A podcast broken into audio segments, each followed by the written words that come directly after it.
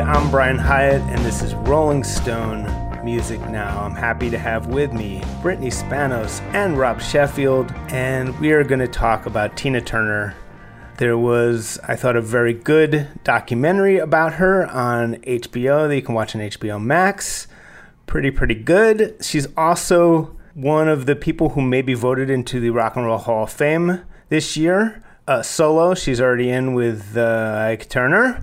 One of the reasons I wanted to do this show is to encourage anyone who is a voter to uh, vote for Tina Turner, who needs to be in the Rock and Roll Hall of Fame. She'll certainly be on top of my ballot. And she also had her second autobiography just a couple years ago that was very much worth reading, even if you read the first one, I, Tina, which was, of course, done with Kurt Loder. But this one is really, really revealing, really good. And she's one of the greatest. She's simply the best. And I thought we should talk about her. Starting out, I think we all know a fair amount about Tina, but what were your takeaways from the documentary, Robin Brittany? I cried through all of it. it was my big takeaway. Yeah, I mean, I I just have been a huge fan of Tina for the longest time and any sort of direct I mean, so much of her story, I feel like we know, and I think kind of rehearing it is really sobering, especially kind of the early part of her career and even before her career with her family stuff, too. Um, it's just so powerful just to kind of see everything that she's done, especially the way that she looks at her solo career and how it really began and everything. I don't know. I just, I loved hearing her directly look back on it and kind of talk about how happy she's been in the years since and looking at her life now in Switzerland with her husband and just how she's been kind of enjoying it in a new phase of it. Just really beautiful to see. How about you, Rob? There's no story anywhere like this in music. And for her to be still revealing things about this story and still reflecting on this story, you know, she could have said, okay, like, I don't need to keep walking over these incredibly sad stories. But um, something about the way she has kept telling the story and the way she has owned the story has really been such a hugely inspiring part of it. And there's no story like Tina Turner, and nobody tells the story like Tina Turner. It is one of those stories that bears telling over and over.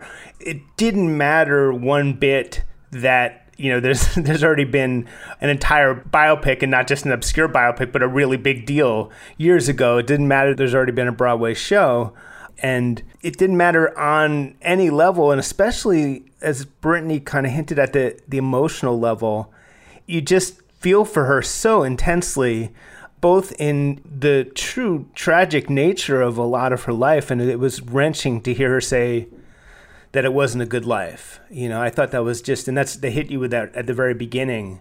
It's very hard to hear but when you know you realize again that it wasn't just Ike, it wasn't just Ike being abusive. You know, it started from being abandoned by her mother and father when she was about 13 years old, uh, and never feeling wanted by her mother.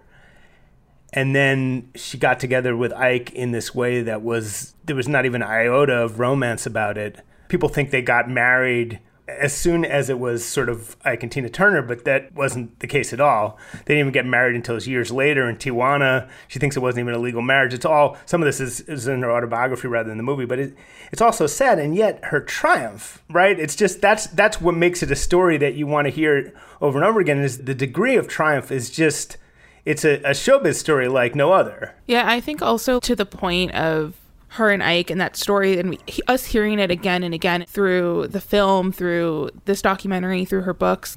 It's so important because I think for a lot of people, she is the most mainstream story of domestic violence. She is someone who kind of shows just how trapped you can be in a situation like that, especially if you're in this situation not because of necessarily love, like she was in it for a lot of reasons that she felt like she needed to protect him and then ended up having to protect all you know her kids and his kids and kind of not knowing how to get out and not knowing how to do it even if you're as famous as they were and as big as she was not being able to feel like you can get out of a situation like that. Like that's why it's so important to hear a story like hers and so important to kind of have it in her words of describing just what it felt like to feel trapped in that situation even as this glamorous rock star on stage who seems to exude freedom and independence and still not really having that and not even feeling kind of remotely of her own body and of her own sort of like agency in her life which is what makes her so so powerful and that triumph so much more powerful is to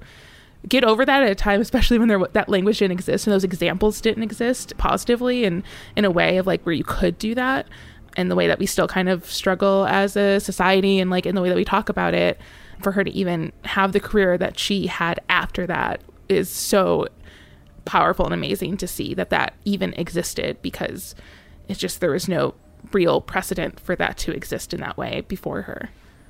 Yeah, and she was asked the kind of questions that over and over again that people are only now starting to understand are, are so deeply inappropriate. You know, why didn't you leave earlier, and all these things that are that are just based on a total lack of understanding of these kind of situations, and then and then sort of constantly, casually re-traumatized by interview questions. And these things are always a, a, reminder of how cognizant you have to be as an interviewer to not casually sort of trigger people. Even after she talked about it to death there was like so much so many people like asking the same questions of her constantly of can you just talk about why you left or like why didn't you leave earlier she like wrote a full book about it and she still was getting asked about it constantly. In her book, she actually mildly calls out Oprah for being one of the worst offenders, but then then kind of giving her an out because Oprah was doing it for a good reason, which she was trying to help other people. At the same time, still apparently doing it to her again and again. So you can kind of weigh that either way.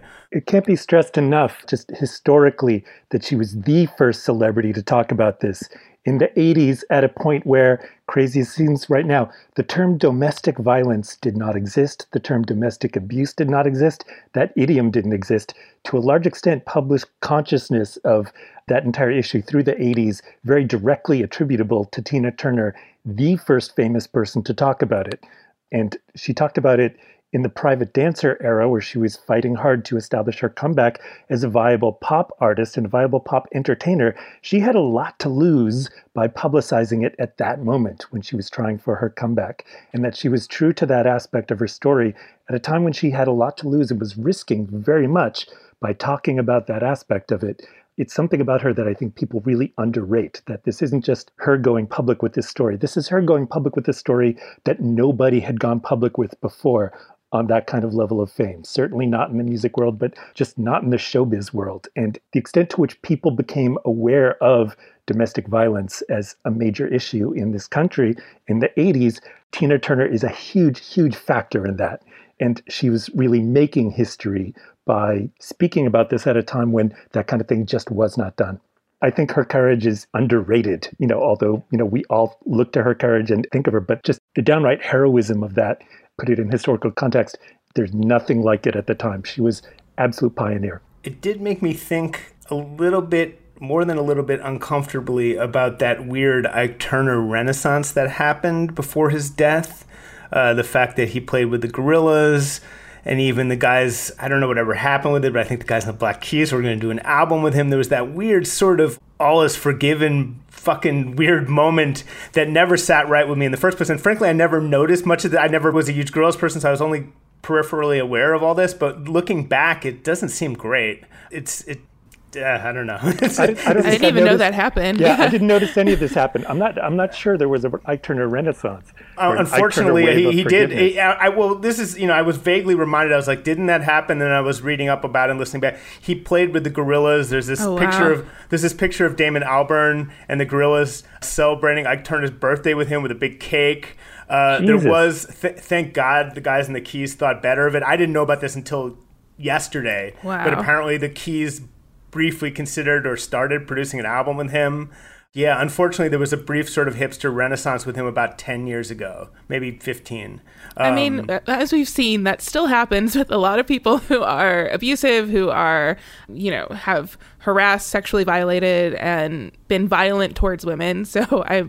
I guess I'm not surprised that 10 years no, ago no, there was a, a yeah. lot of people who were like, we should celebrate this rock icon, even though he was a actual monster to someone who has had more influence on music and who is more powerful and whatever. But anyway, yeah. Well, I thought I thought both her book and the documentary did a good job of putting into some psychopathological context what was going on in some of Ike's thinking, if you could term it that, which is that he had some kind of betrayal complex because the other thing historically that we really you need to know about Ike Turner is, is of course the song Rocket 88 and the fact that he did one of the first rock and roll songs. You women have heard of jalopies, you've heard the noise they make, but let me introduce my new Rocket 88 but it wasn't credited to him. It was credited to Jackie Brenston, and that always seemed like a curiosity to me. And the fact that that was sort of one of the inciting traumas of his life was actually kind of interesting. So it made him insanely paranoid about credit and about that the, a collaborator would leave him, which led to some of his deranged behavior. But as Tina points out in her book, so she she tries to kind of if she tries to just trace, you know, where was this pathology coming from? There's a bit of that, but she points out that it made no sense if it was an effort to keep her close because all he had to do was not treat her like that. And she says she would have stuck around. So, in addition to being monstrous, it was utterly even self destructive. He was a monster. Uh, speaking of monsters, what a bizarre thing, and I think that you can really dwell on it for a minute, that some of her early salvation and liberation came from a collaboration with someone else's monster, you know, with Phil Spector, which I think only speaks, unfortunately, to the prevalence of the, of, it's sort of like a hall of like one of those haunted houses where everywhere you turn there's like a new monster and the, there's such a prevalence of sort of male monsters in, in music and perhaps in just life that the guy who she saw as a savior turned out was later like a murderer and a, an abuser in his own right, Phil Spector. How do we wrap our heads around that? Yeah, I mean, to Rob's point earlier, like it's just not having that language, not having that sort of way to contextualize these people, just kind of letting the men who are in power and in music and as again still happens and still exists so much of like having these monsters in broad daylight who are able to sort of manipulate the people who are closest to them and then seem like saviors and seem like sort of the the perfect sort of musical savant or the person that can kind of help build this career up is still very prevalent and still exists in so many ways in the music industry. But I mean, of course, in the 60s, it was just such a normalized part of it because that language didn't exist. Ronnie Spector couldn't do that yet. like couldn't really have that same narrative that Tina very bravely was able to do later, but not to say that Ronnie wasn't brave, but there was no language, there was no precedent to it. There was no nothing to really use to kind of help you get out of it. Right. And then of course in Tina's narrative, Phil wasn't the monster, he was kind of Yeah. he, he played this different role. Although in, in her book, she did see signs. She said that he picked an apple out of an ashtray that was covered with ashes and ate it. So there were signs that, that she, she got hints of some non normality from Phil Yeah. Spector. But that song, Rob, I wonder if you could talk a little bit about that song, River Deep Mountain High. When I was a little girl, I had a rag doll. It was the only doll that I Yeah, to me, that's not a great Phil Spector record or a great song. I, it's always a little mystifying the way Europeans sort of, sort of hold it in such high esteem. But I think it's it's a weird Phil Spector moment that didn't really work for her voice. I think. I think there is something great about this song. I think it's a little bit overrated in the scheme of things, but there is something about it. She found something about it. She talks about it again and again. They, because basically, Ike made her sing in this way that was a growl, which is something that she obviously could do and is a great part of her voice, but she could do a lot more and was the sort of pseudo operatic nature of that, I guess she found liberating, and it is it is interesting. And she also pointed out that the reason that Phil wanted her to sing it is because none of the sort of girl group people around him, those singers actually didn't have the range she had. So it's interesting. I think it's an interesting oddity of a record. I agree that it may not be like there are people who who will rhapsodize as you know there's people and not just phil and not just tina who rhapsodize about it and think it's one of the greatest records ever made. I'm somewhere between them and rob on it. But it's definitely an interesting uh, The little kid lyric is so wrong for her, and also like I feel like she's so straitjacketed in that song because of his amazing arrangement, which would be like great for another singer, but it kind of pushes her voice into a small place. My favorite thing about that record is always the way Phil Spector described it, which to me describes a lot of his records, a lot of her records a lot better. But I love how he said that record sounds like God hit the world and the world hit back. That to me describes a lot of his records, a lot of her records, but it doesn't happen to describe River Deep Mountain High. I'm always a little, to me, that's just sort of a minor footnote in her, her amazing career. Seeking the truth never gets old. Introducing June's Journey, the free to play mobile game that will immerse you in a thrilling murder mystery.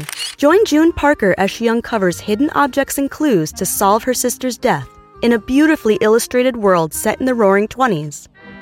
With new chapters added every week, the excitement never ends. Download June's Journey now on your Android or iOS device or play on PC through Facebook Games.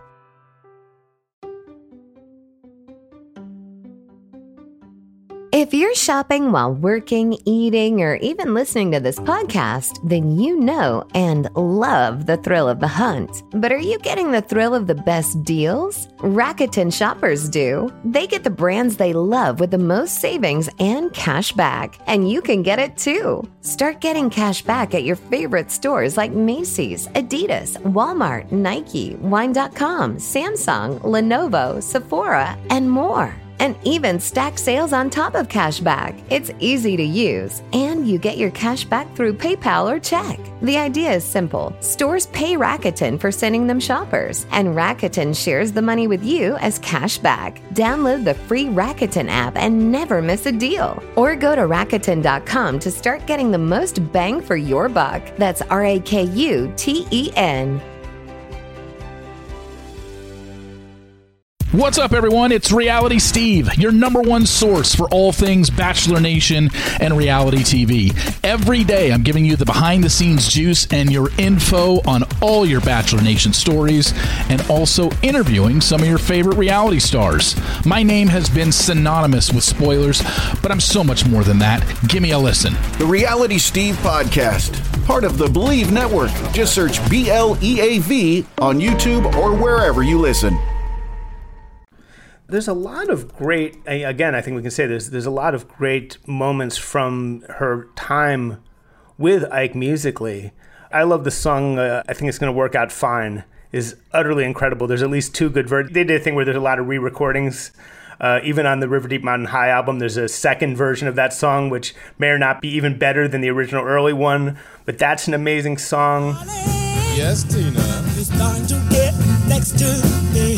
Honey, that was my plan from the very beginning. Uh, what are some other highlights for, for you two in the, the pre solo era? I mean, it's such a, a basic one, but like I really love the. There's this live version of Proud Mary that I just think is one of the greatest captured live performances. I mean, just like any Tina Turner live album is going to just be mind blowing to listen to. And I tend to listen to a lot of her 80s solo live stadium performances a lot. There is just this incredible one with like her and the Ikettes. It's just like her kind of riffing everything about it, just the way that she speaks to the crowd is so mesmerizing even just if you're listening to it you can fully picture her in one of her shimmery dresses doing high kicks the entire time like it's just so visual even just as an auditory experience Love that. Their version of Come Together is one of the best Beatles covers ever. The way Tina Turner hears a lot of the, the demands that the song is making and, and rises to them. That's definitely like a case where she takes a John Lennon song and totally makes it her own. I think that's one of her big vocal tour de forces from that era. I just, I, I, I love it. Rob, what else in the pre solo years is worth seeking out? Because uh, again, I, I do think there's, without crediting Ike, there just happens to be some great music from that period. So many, so many great songs. I mean, they were very prolific, very prolific on stage. They were very rightly acclaimed. I Idolize You is one of my favorites.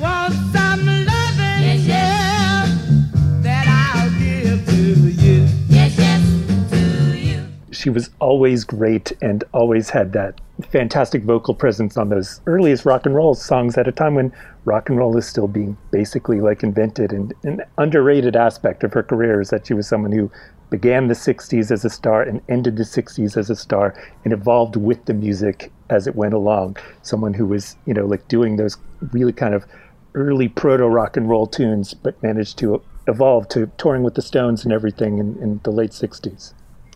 Yeah, I wanted to talk actually at some length about Tina as rock and roll singer.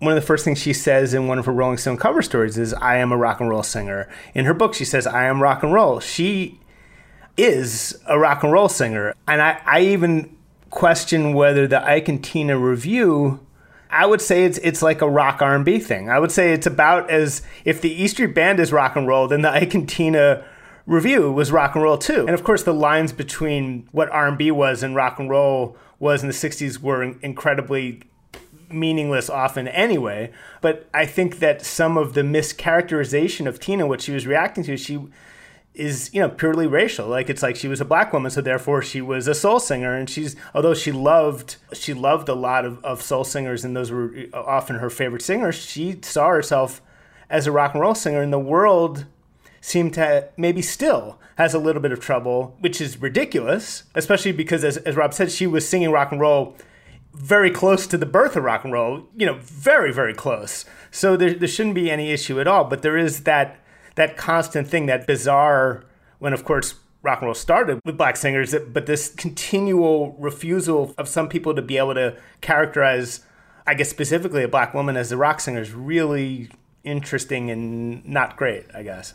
To not call Tina Turner the queen of rock and roll is blasphemy. It is purely blasphemy. Like anyone who does not think of her as the queen of rock and roll is out of their mind because she perfected rock and roll performance. Obviously, it's like Little Richard is the blueprint for rock and roll performance, like what it is to be a kind of personality in it. Like Tina Turner perfected it. Everything about her on stage in both vocal ability and the way that she moves her body and the way that she performs is everything that we think of what rock and roll is. Everything that we know of Mick Jagger, of Robert Plant, of any sort of like the big rock and roll vocalist, that is Tina Turner full stop. I find it so wholly offensive when people are not like Tina Turner is the queen of rock and roll because she is. Like she absolutely like the biggest rock and roll people, rock and roll stars of all time look to Tina Turner as the reason why they perform on stage the way they do. Mick Jagger, Keith Richards, David Bowie, everyone is like she is why I do what I do. So it just it's like absolute insanity. Like I just anyone who doesn't believe that is just not listening to music. They're not listening to rock music.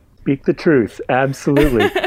and also so amazing how um, she always and, and a consistent thing like definitely from the 70s onwards got so much more of her due respect across the seas than she did in her home country mm-hmm. but the fact that america was always always the last place to get it with regard to tina turner just a running theme through her career and that when america completely forgot about her in the late 70s early 80s it was the British rock and roll fans, especially British rock and roll fans who were also British rock and roll musicians. They were the ones who always, always totally got Tina Turner and totally admired Tina Turner and totally aspired to Tina Turner. And for me, there's something so beautiful about the fact that, you know, in the early 80s, when nobody wanted anything to do with her, she was considered washed up, kind of forgotten about, that it was the dudes in Heaven 17 who completely rescued her career and had her sing Ball of Confusion on one of their records. And that became like her first hit in forever. And, and it's really beautiful in her book, especially if you happen to be an 80s new wave dork like me, that Tina Turner has so much intense loyalty toward the British new wave twits who believed in her and, and thought she still had a future at a time when people thought she was washed up.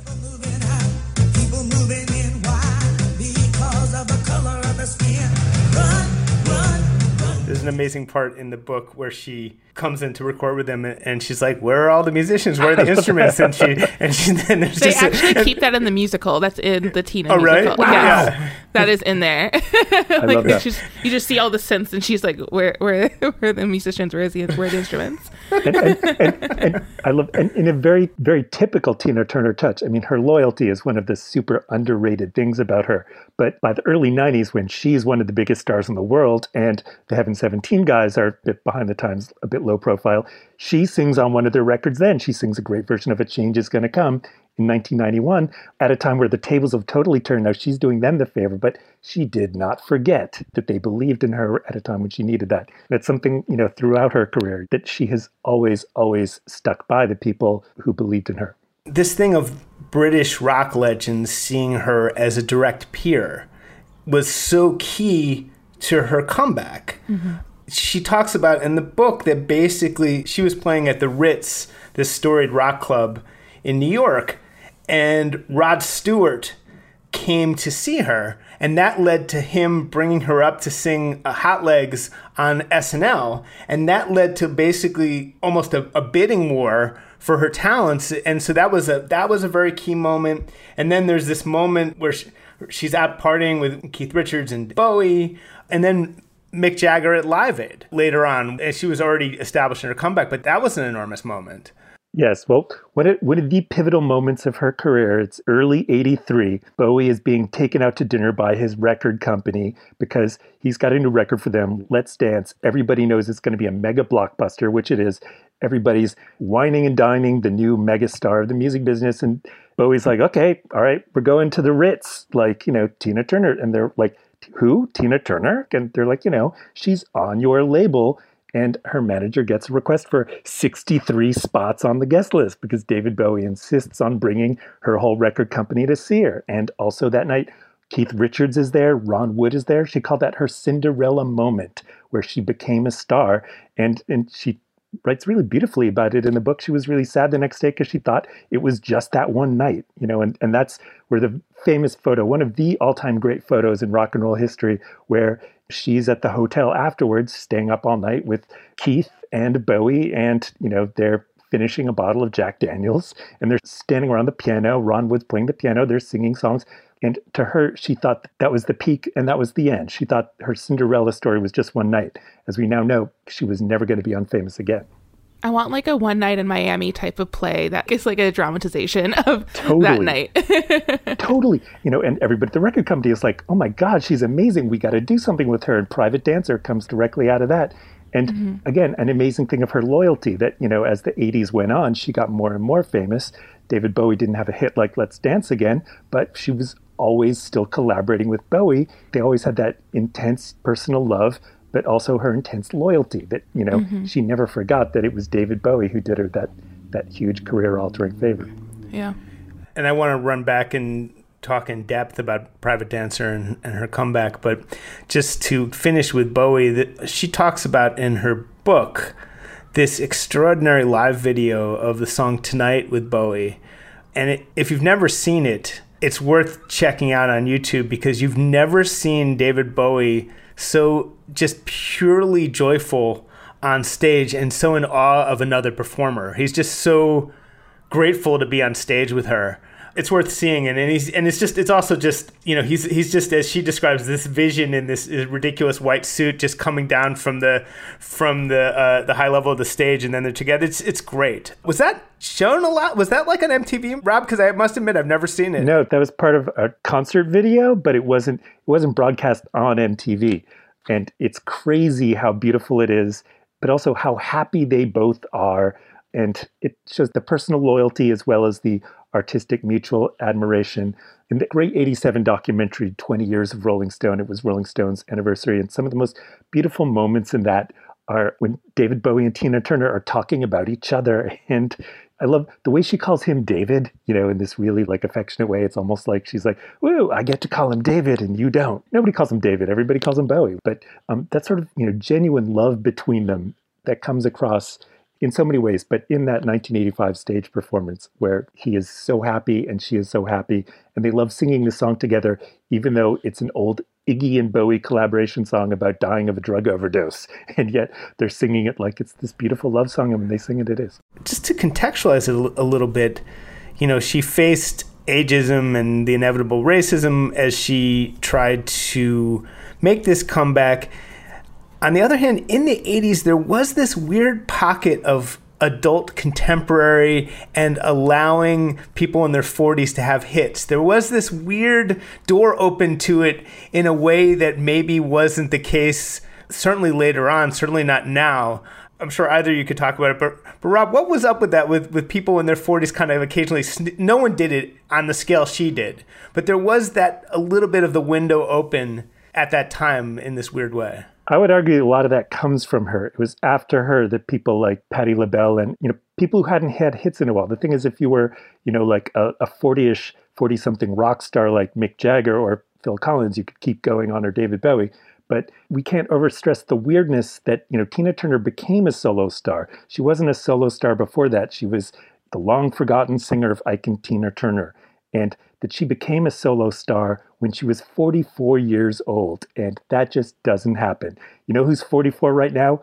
Chris Martin of Coldplay, Joey Fatone of NSYNC, Ja Rule. Like Those people are 44 right now. They are the age that Tina Turner's is when she became a Those star. are, those are When three people at very Ja different, different. Those are people at very different points in their careers, but but point taken. Yeah, yeah. I just love that trio. Where's their Where's their collab? Chris, Chris Martin is listening, be like, "Ah, Joey Fatone. I mean, truly. Yeah, go, sorry, go on. Yeah, point taken. though. like John Mayer is 44. Okay, Wow. like they're people that we think about as having been around forever. You know, like the producer Rodney Jerkins is a great example, who produced "The Boy Is Mine," the number one hit of 1998. These are all people who have been around forever. They're the age that Tina Turner is when her first solo hit "What's Love Got to Do with It" came out. As far as I know, there's no precedent for a 44 year old having a debut hit, especially one that sensational. And, you know, Tina Turner invented this whole middle aged platinum vogue of, of the 80s, but I think she perfected it. I don't think you can Yeah. pick a hit like What's Love Got to Do with It, making somebody a solo superstar when they're 44. also looking at where she had been at for a decade prior in terms of she literally had no money when she left Ike. She had nothing. She had to fight legally to keep the name Tina Turner. Just like how little she was left with. She was performing in Vegas. There was not the same crowds, the same like fervor. It took a lot of people who were much more famous and who had big hits kind of to champion her to get even her label to care.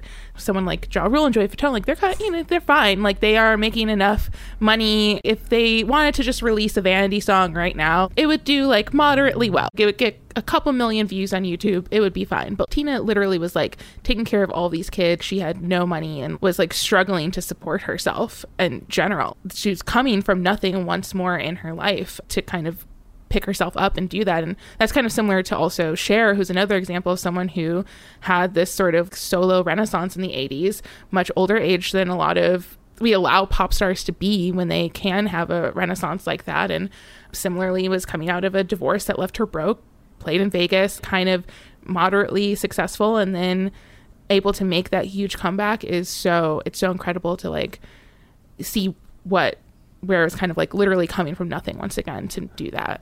A couple things about that. It, it- absolutely, and it makes it's part of what makes her comeback almost the archetypal comeback of all time in, in music because she literally came from nothing. She gave up everything. Part of it was that she, with incredible bravery, chose to end the sort of divorce proceedings with Ike with nothing because it, she could have gotten more, but that would have meant being in the same room with him and stuff, dragging it out. And so just to like get away from this guy, she said, I want nothing. She took two cars and her name and nothing else. Uh, one of the cars given to her by Sammy Davis Jr. By the way, just a side note. But and and we I, I did want to mention quickly that one of the things that's left out in the movie is so interesting to learn that she was deeply inspired by her moment appearing in the movie of Tommy as the Acid mm-hmm. Queen. That that was a big moment that gave her strength to leave Ike, and I just thought that was really interesting because I never really heard her talk about that. But so again, archetypal comeback story, and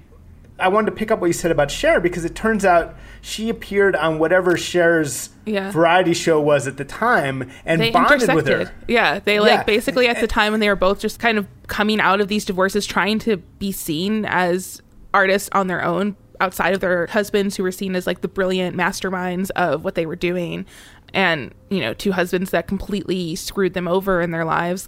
They performed together. They did like Tina did a bunch of performances on the Cher Show, which uh, always kind of like go viral every few months, and I watch every few days. But they are just so incredible. I mean, just kind of like seeing two of the best stage performers two people who are just so great at being mega pop stars on stage it's just so fun to watch them perform together because they just like had really nothing to lose. Like they just were kind of enjoying themselves doing a bunch of covers dancing together doing these weird skits. But that was kind of a big part of tina's sort of 70s presence was appearing on the Cher show It's very moving to think about Cher helping lift her up and the, the solidarity they had together. And it's also really interesting and depressing to know that they both were sort of left in different ways with the bills from the breakups as far as canceled concerts, because they both left under circumstances such that there were actually concerts booked for Sonny and Cher, concerts booked for Ike and Tina, and of course both dudes somehow arranged it so it was the woman's problem,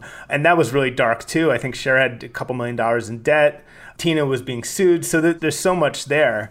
So Private Dancer again First of all, I had never heard that earlier version from some horrendous pop group. Me neither. Of what's love got to do with it? I cannot believe something so horrible exists. I need to hear the whole thing. That was so amazing to show what a great, that how much a great singer can be the difference between an absolute dog shit song and one of the greatest songs of all time. I just wow.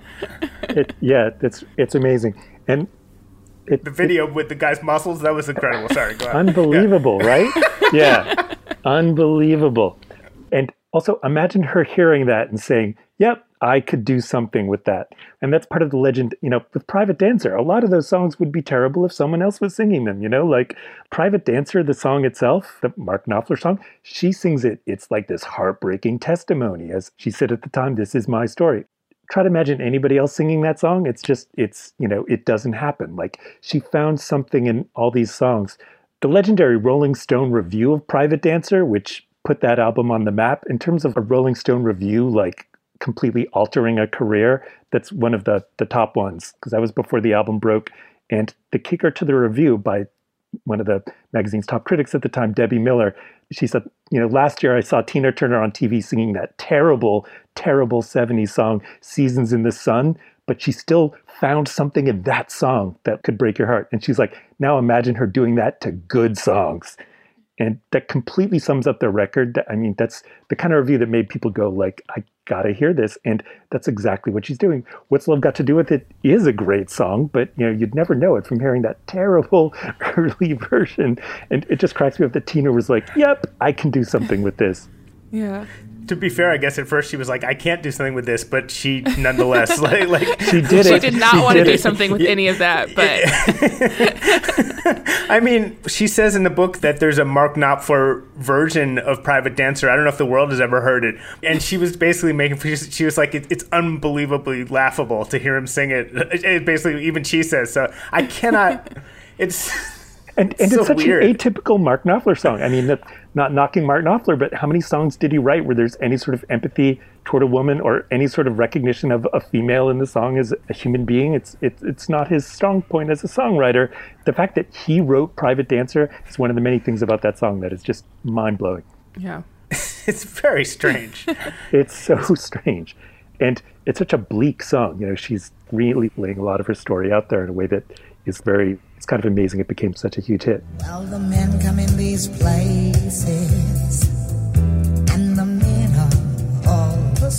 it was a hit in the context of, you know, it was a rock and roll hit. It was a lot of things.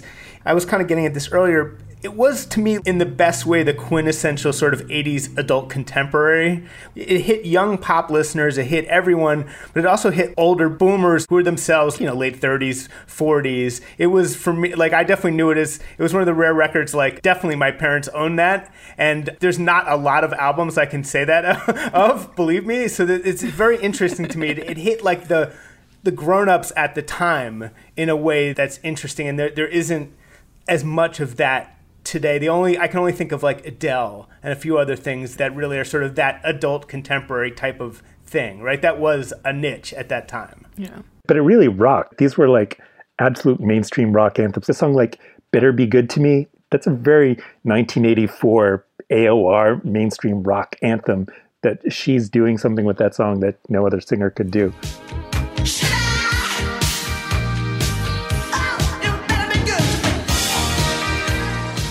Has to be noted she said to her manager to be that i want to play stadiums like the stones. That was at a point where you know there was no comeback. None of it existed. And she talks about buddhism being something a way to manifest something in the world i guess it worked because it, it's absolutely stunning. She really did it. And it, against every imaginable odds. And mo- more than once ever since then huge tours uh, up until she decided to stop. It's amazing. It would have defied the law of physics and, and just everything to not have Tina Turner eventually perform in stadiums. Like, it would have been such a great loss to music, to the world. I mean, if you look at every single kind of great performer now, the most obvious example being someone like Beyonce, who very directly points to solo Tina Turner performances as the blueprint for what she does on stage, which, as we know, have created these incredible cultural moments over the last two decades. Tina Turner is how we got from point A to point B. Like a lot of people kind of point to like Diana Ross, and it, but it's Tina Turner that leads to someone like Beyonce. It's Tina Turner that leads to those great performances. So, I mean, there's just like so much that she created for lovers of live music, of great stadium shows that I don't think would have been the same if she had not been able to have the career that she had beginning in the 80s. Yeah, and I was looking for an excuse to get to this, so let's play what Beyonce had to say about Tina as she was about to perform Proud Mary for her at the Kennedy Center Honors. Really cool. Ladies and gentlemen, Beyonce.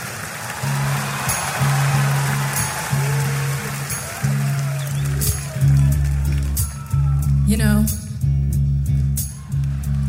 every now and then, when I think of inspiration, I think of the two Tinas in my life. That's my mother, Tina, and of course, the amazing Tina Turner. I'll never forget the first time I saw you perform. I never in my life saw a woman so powerful, so fearless, so fabulous, and those legs. I want everyone to stand up. We're celebrating Tina Turner tonight. We're gonna take the beginning of this song and do it easy. But then we're gonna do it rough, like you. Y'all ready? Listen to the song. As always, we had Beyonce wrap the show for us. Thank you again, Beyonce. Thank you to Brittany Spanos and Rob Sheffield. That is our show for today. We'll be back next week here on SiriusXM's Volume Channel 106. In the meantime, we are a podcast. Sure you know that. Download us as a podcast. Subscribe to us as a podcast. Wherever you get your podcasts, do leave us a nice review on iTunes if you can. As always, thanks for listening. Keep staying safe, and we'll see you next week.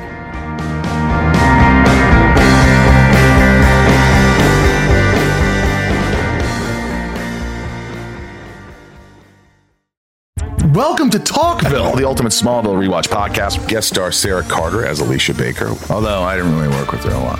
But Tom did, and they had some real big smoochy scenes. Yeah. Can we talk about that? Could there be any more sex? What was a three page makeout scene that just kept going? Good Lord, we get it. They have chemistry. Jump in now or catch up on any of the past seasons of Talkville on YouTube or wherever you listen.